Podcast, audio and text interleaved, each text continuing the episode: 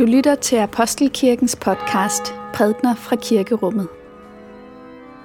Find mere information på apostelkirken.dk.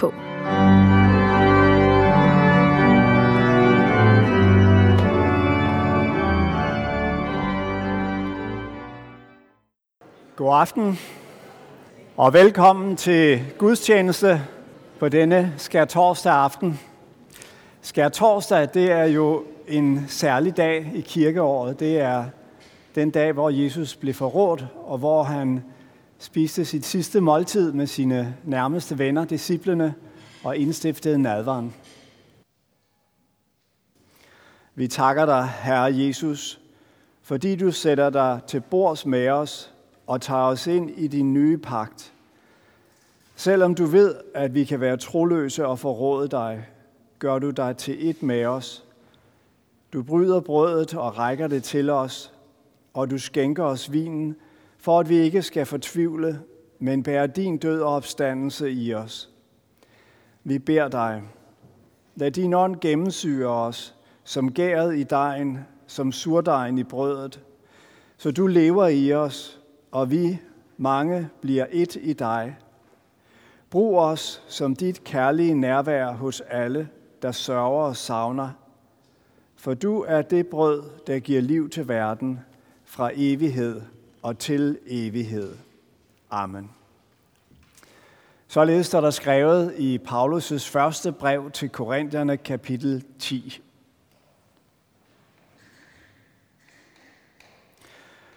Døm selv om det, jeg siger. Velsignelsens bære, som vi velsigner, er det ikke fællesskab om Kristi blod. Brødet, som vi bryder, er det ikke fællesskab om Kristi lame. Fordi der er et brød, er vi alle et lame, for vi er alle del i det ene brød. Amen.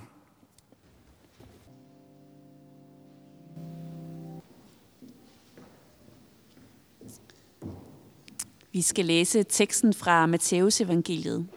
Lad os takke for Guds ord. For Guds ord i skriften, for Guds ord i blandt os, for Guds ord inden i os, takker vi dig, Gud.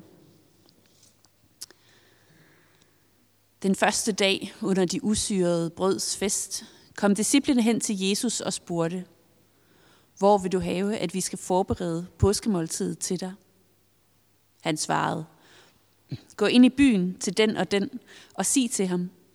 Mesteren siger, min time er nær. Hos dig vil jeg holde påskemåltidet sammen med mine disciple. Og disciplene gjorde, som Jesus havde pålagt dem, og forberedte påskemåltidet. Da det blev aften, satte han sig til bords med de tolv. Og mens de spiste, sagde han, Sandelig siger jeg jer, en af jer vil forråde mig. De blev meget bedrøvet og begyndte en efter en at spørge ham. Det er vel ikke mig, herre? Han svarede dem. Det er ham, som med hånden dyppede i fadet sammen med mig, der vil forråde mig. Menneskesønnen går bort, som der står skrevet om ham. Men ved det menneske, som menneskesønnen forrådes af. Det var bedre for det menneske, om det aldrig var født. Judas, som forrådte ham, spurgte, det vil ikke mig, rabbi. Han svarede ham, du sagde det selv. Mens de spiste, tog Jesus et brød, velsignede og brød det, gav sine disciple det og sagde, tag det og spis det. Dette er mit læme. Og han tog et bære, takkede, gav dem det og sagde, drik alle heraf. Dette er mit blod, pagtens blod, som udgydes for mange til syndernes forladelse. Jeg siger jer, fra nu af skal jeg ikke drikke af vintræets frugt, før den dag jeg drikker den som ny vin sammen med jer i min faders rige. Og da de havde sunget lovsangen, gik de ud til oliebjerget.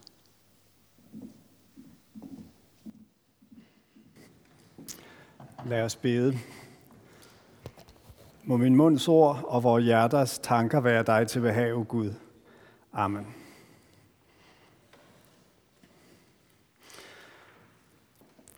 Nadveren handler om fællesskab og forræderi. Begge dele på én gang. Det fremgår meget tydeligt af den tekst, vi lige har fået læst højt.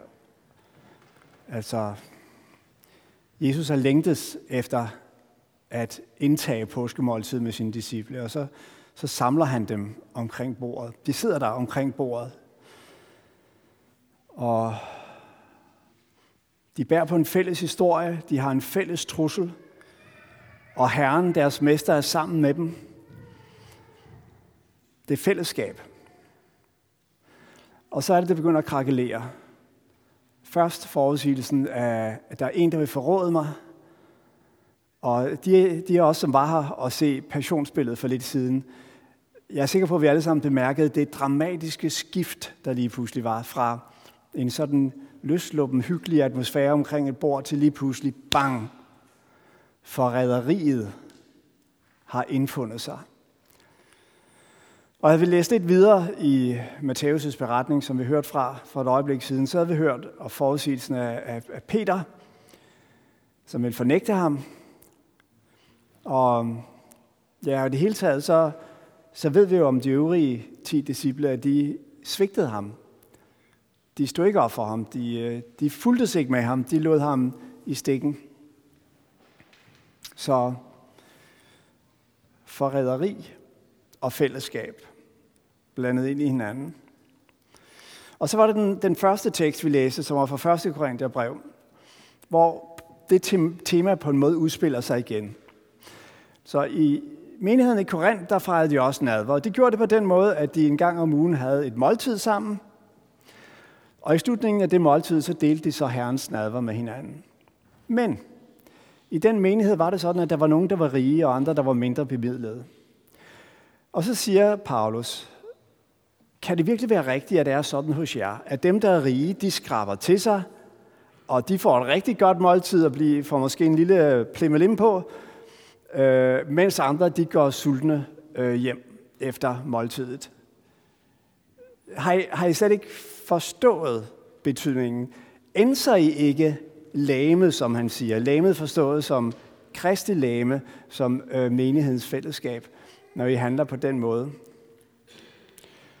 Og så er der, han siger den sætning til sidst, som vi skal samle vores tanker om på en særlig måde i dag. Fordi der er et brød, er vi alle et lame. I en forstand kan man vel sige det samme i dag. Altså, her sidder vi, privilegerede mennesker, i en del af verden, der, er, der giver rammer omkring liv, der er fuld af tryghed og, og velstand. Og der er brødre og søstre, som sidder i andre dele af den her verden, i, øh, i angst og sulter, mens de i aften deler Herrens nadver med hinanden. Det er jo også en form for illoyalitet. Det kan ikke være meningen, at det skulle være på den måde. Så altså, skildringen af nadvaren, idealet om nadvaren som det her smukke fællesskabsmåltid, det krakelerede fra starten af. Og det er det sådan set gjort lige siden. Og så kan man jo spørge sig selv, jamen, jamen hvad er det så for noget? Er det, øh, er det forstillelse? Er det hykleri? Vil det i virkeligheden have været mere ærligt af Jesus at sige, kære venner, sådan som forholdene er blandt jer nu, så er det ikke tid til, at vi fejrer nadver sammen. Den bliver udsat til den kommende verden. Øh, når jeg kommer igen hinsides et eller andet sted, når vi skal mødes, så skal vi have det her skønne måltid sammen. Og så kunne det være sådan et, et ideal, en drøm, en forhåbning, et, et håb, der kunne følge dem igennem livet. Men det er ikke det, Jesus gør. Jesus, han indstifter nadvaren for sine disciple, og han forkynder dem, at han bliver brudt, for at de kan blive hele. At han går i stykker, for at de kan blive forbundet. Fordi der er et brød, er vi et lame. Og det er ikke bare sådan et ideal, han maler for dem. Det er en realitet. Og når Paulus der i 1. Korinther kapitel 10, som vi læste for lidt siden, siger, fordi der er et brød er i et lame, så enkelt kan det siges. Han siger ikke, der er et brød, så burde I også være et lame, eller så skal vi engang blive et lame.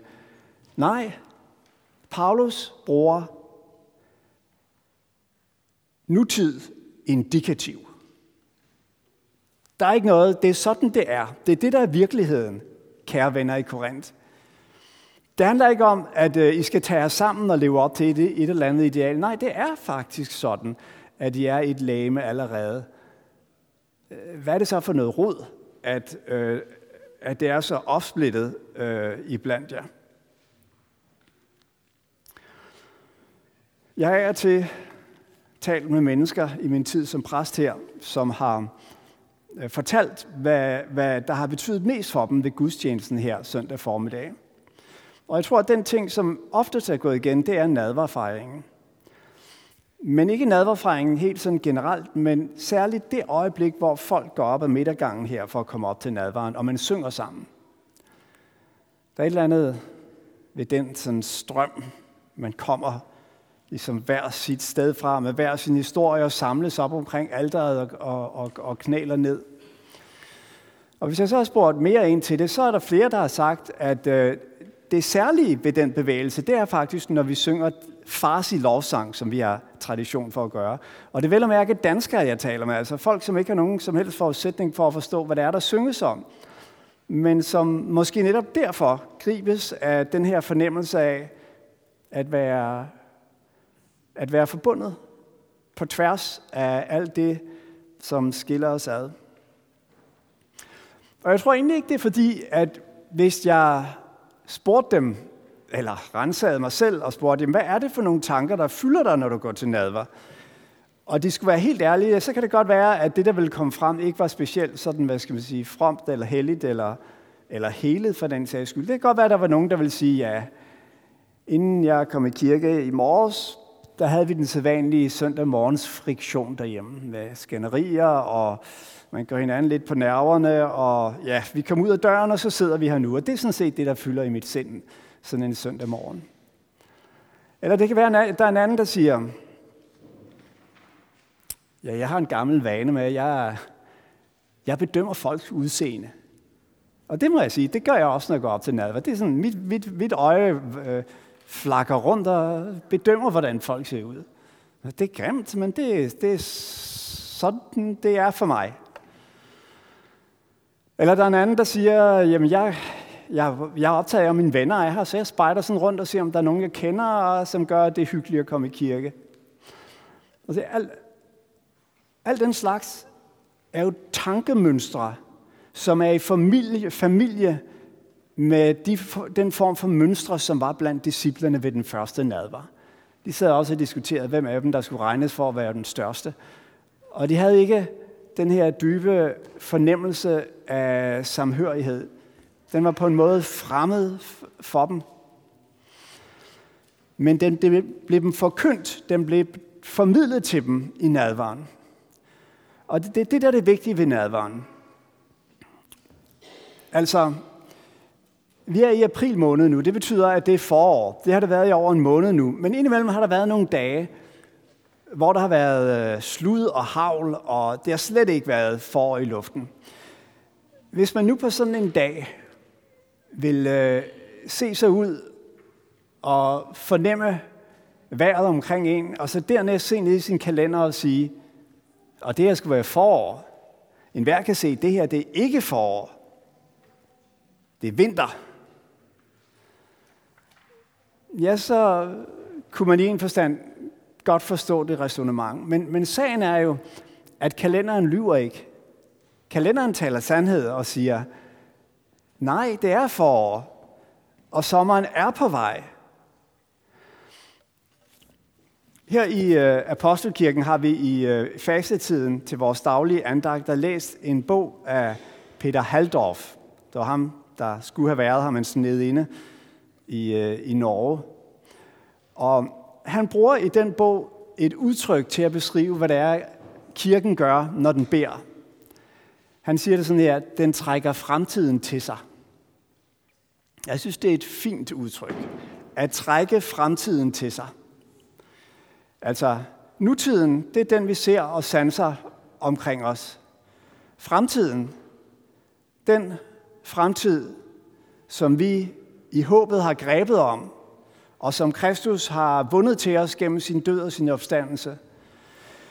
Det er en fremtid, hvor der ikke længere er nogen splittelse, hvor der ikke længere er nogen, der bliver holdt nede, og andre bliver holdt oppe, hvor der ikke er forræderi og fornægtelse og svigt, hvor Kristus skal være alt i alle.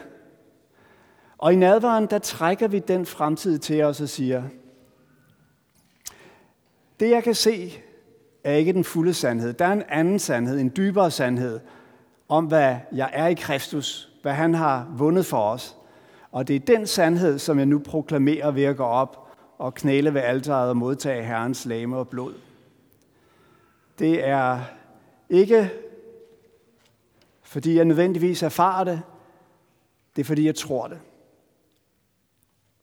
Og så er vi kaldet til, ligesom Paulus siger til de kristne i Korinth, at lade den virkelighed manifestere sig i vores fællesskab. Skridt for skridt, bid for bid, at øve os i at leve sådan sammen, at det ikke bliver splittelse, men enhed. For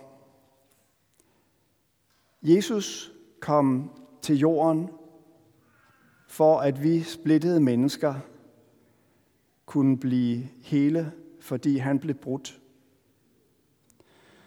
Og ja, vi er en forsamling mennesker, der går hver vores vej, i hver vores boble. Men han gik i stykker for, at vi skulle blive forenet. Fordi brødet er et, er vi alle et læme. Og derfor er nadvaren ikke bare en forstillelse, men det er en forsmag. Det er en påmindelse om, hvad vi i grunden tror er sandt og virkeligt om os. Lov og tak og evig ære være dig for Gud, Fader, Søn og Helligånd. Du som var og er og bliver en sand treenig Gud, højlovet fra første begyndelse, nu og i al evighed. Amen.